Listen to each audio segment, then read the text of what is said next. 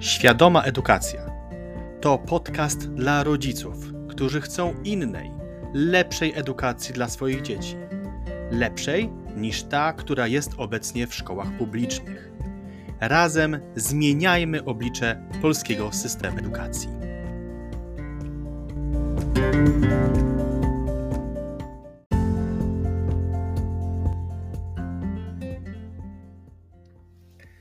Dlaczego edukacja domowa tak bardzo nie podoba się panu Przemysławowi Czarnkowi, ministrowi edukacji narodowej?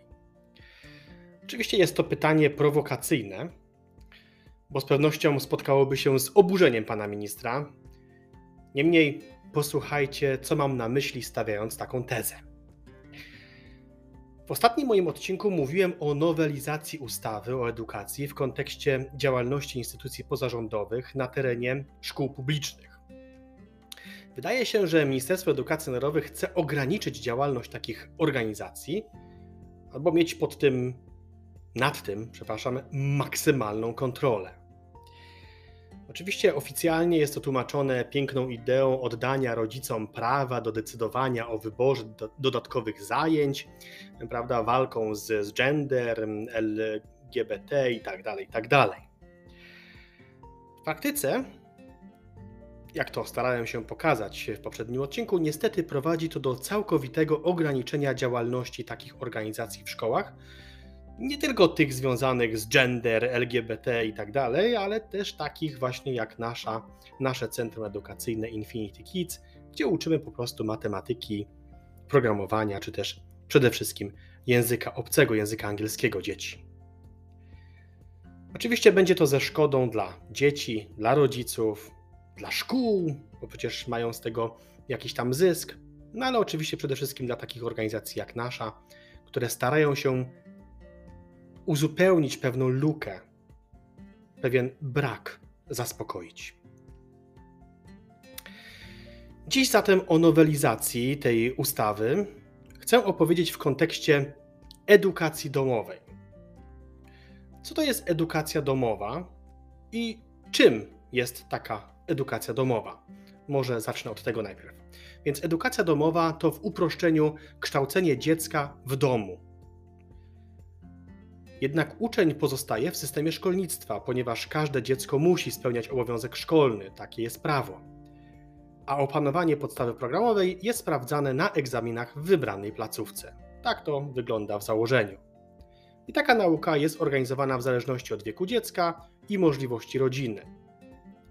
Taką formę kształcenia, taka forma kształcenia może być też wykonywana przez firmy zewnętrzne, firmy prywatne, organizacje właśnie pozarządowe, którym rodzice ufają i którym rodzice powierzają nauczanie swoich dzieci w ramach właśnie takiej edukacji domowej.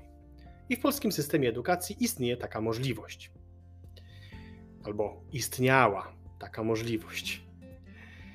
Niestety, według pana ministra, pana Przemysława Czarnka, poszło to w złym kierunku, przynajmniej w złym w jego rozumieniu.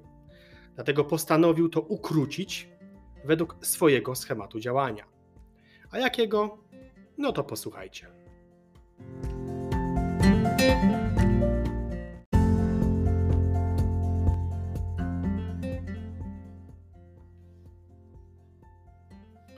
We wspomnianym przeze mnie w poprzednim odcinku podcastu, wywiadzie z panem Przemysławem Czarnkiem w telewizji, pani redaktor raczyła prześmiewczo zapytać pana ministra, jak się czuje z tym, że jest nazywany zabójcą edukacji domowej.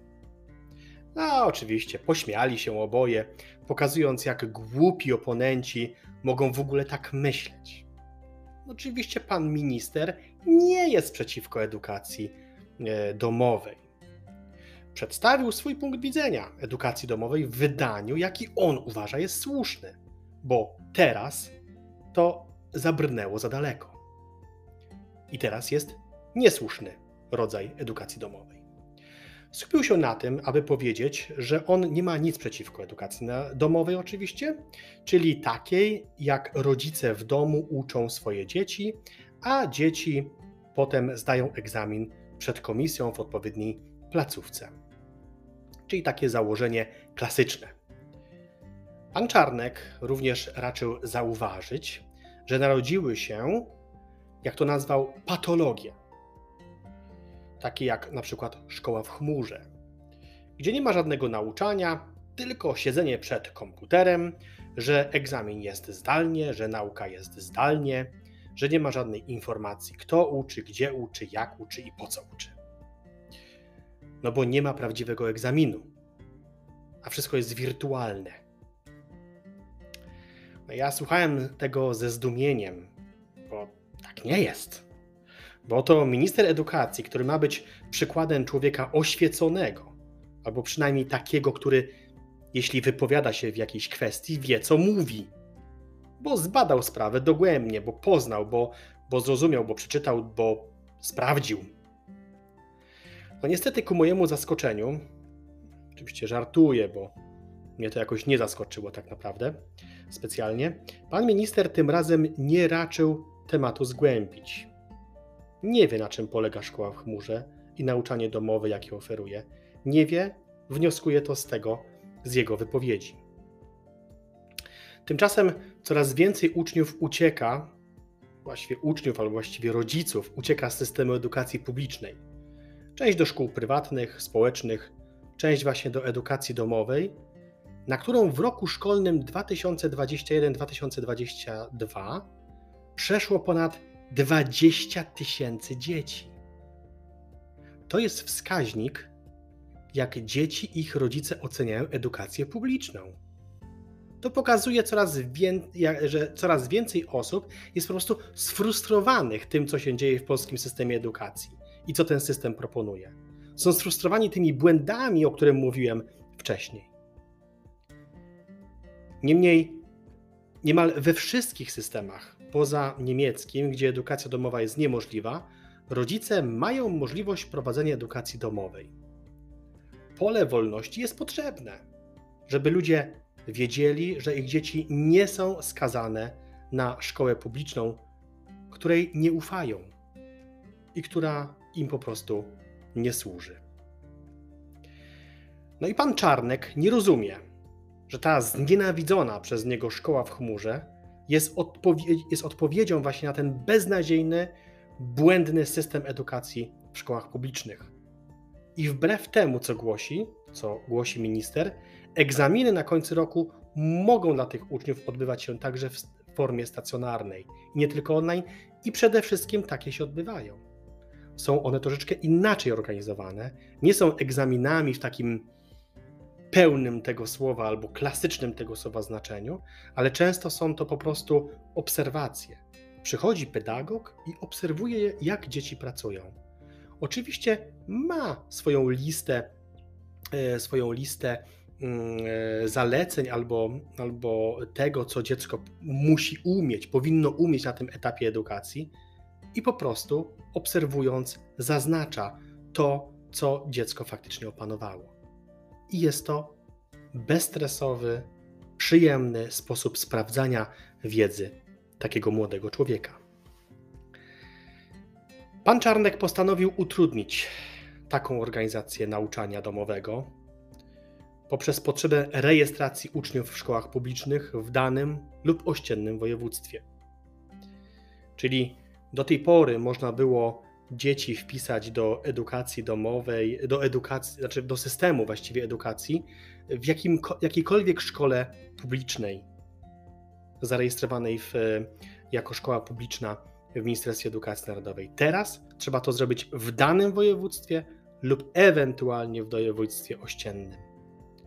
Jak tłumaczy, jest to z troski, aby dziecko nie było zmuszone jechać z Gdańska do Krakowa na egzamin na koniec roku. No bo inaczej to przecież odbywa się jakiś wirtualny egzamin, prawda? Przede wszystkim również właśnie, aby uniknąć tych wirtualnych egzaminów, które rzekomo się odbywają. Nie odbywają się, ale tak myśli pan minister. Więc ten absurdalny argument nie ma nic ze zdrowego rozsądku. Mówienie, że to jest siedzenie przed komputerem non-stop, jest jakimś absurdem i robieniem z nas idiotów. Tak nie jest. Tak po prostu nie jest. Niestety, jak się nie ma sensownych argumentów, to się wymyśla. Trudno przecież powiedzieć, że pan Czarnek, jego prezes, prawda, wiemy o kogo chodzi, i cała partia chce po prostu mieć kontrolę nad edukacją dzieci. Tak, oni chcą mieć kontrolę, bo wychowanie posłusznego obywatela, zindoktrynowanego według własnej wizji, to jest prawdziwy cel tych zmian. Nie jakieś tam y, odejście od niby wirtualnej nauki i niby wirtualnych egzaminów, ale kontrola, pełna kontrola nad tym, co tam się dzieje, kto uczy, jak uczy i dlaczego uczy tak, a nie tak, jak my chcemy. A tłumaczenie tego w jego pokrętny sposób jest absurdalne. Każdy inteligentny człowiek no, może wzruszyć ramionami, może ze zdziwieniem pokręcić głową, albo po prostu stwierdzić, że po prostu to jakieś głupoty. No, chciałoby się powiedzieć, że inteligentni ludzie powinni zacząć walczyć i mówić stop temu absurdowi.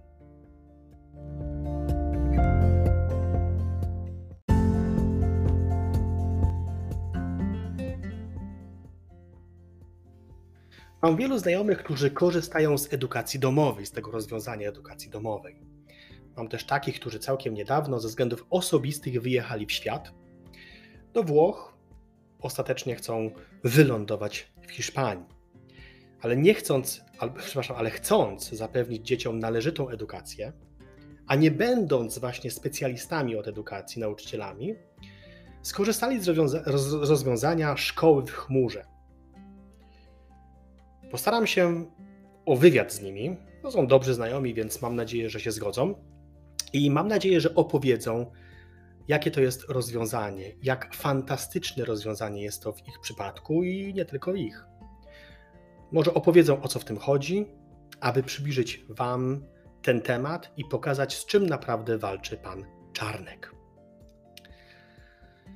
W moich poprzednich odcinkach skupiłem się na najważniejszych według mnie błędach polskiego systemu edukacji. Bardzo polecam panu ministrowi przyjrzenie się temu uważnie, tym błędom, tym aspektom i próbie zaradzenia im. Nie sądzę, żeby pan minister trafił na mój podcast, no ale może kiedyś. Ustawa, jaką on chce wprowadzić, nic nie poprawi. Co gorsze, zaszkodzi. Jestem o tym przekonany, nie tylko ja. Natomiast organizacje pozarządowe już mniej więcej od 30 lat działają w polskich szkołach i uzupełniają system edukacyjny, podnoszą kompetencje nauczycieli, przynoszą wiedzę, której nie obejmuje podstawa programowa. No tak jest. Od edukacji językowej, medialnej, klimatycznej, globalnej czy antydyskryminacyjnej, poprawną, obywatelską, matematyczną i wiele, wiele innych. Także psychoedukację, doradztwo zawodowe, zajęcia rewalidacyjne dla dzieci z niepełnosprawnością. To wszystko robią te organizacje. Działają w miastach, w małych miejscowościach, na wsiach i pomagają wyrównać szanse. To również te organizacje wsparły system edukacyjny, kiedy do polskiego systemu weszły dzieci uchodźcze z Ukrainy i są tam dalej to nadal duże wyzwanie dla szkół publicznych. Klasy są przepełnione, zajęcia dzieci z Ukrainy są wciąż bardzo potrzebne. Lex Czarnek praktycznie uniemożliwi ich prowadzenie.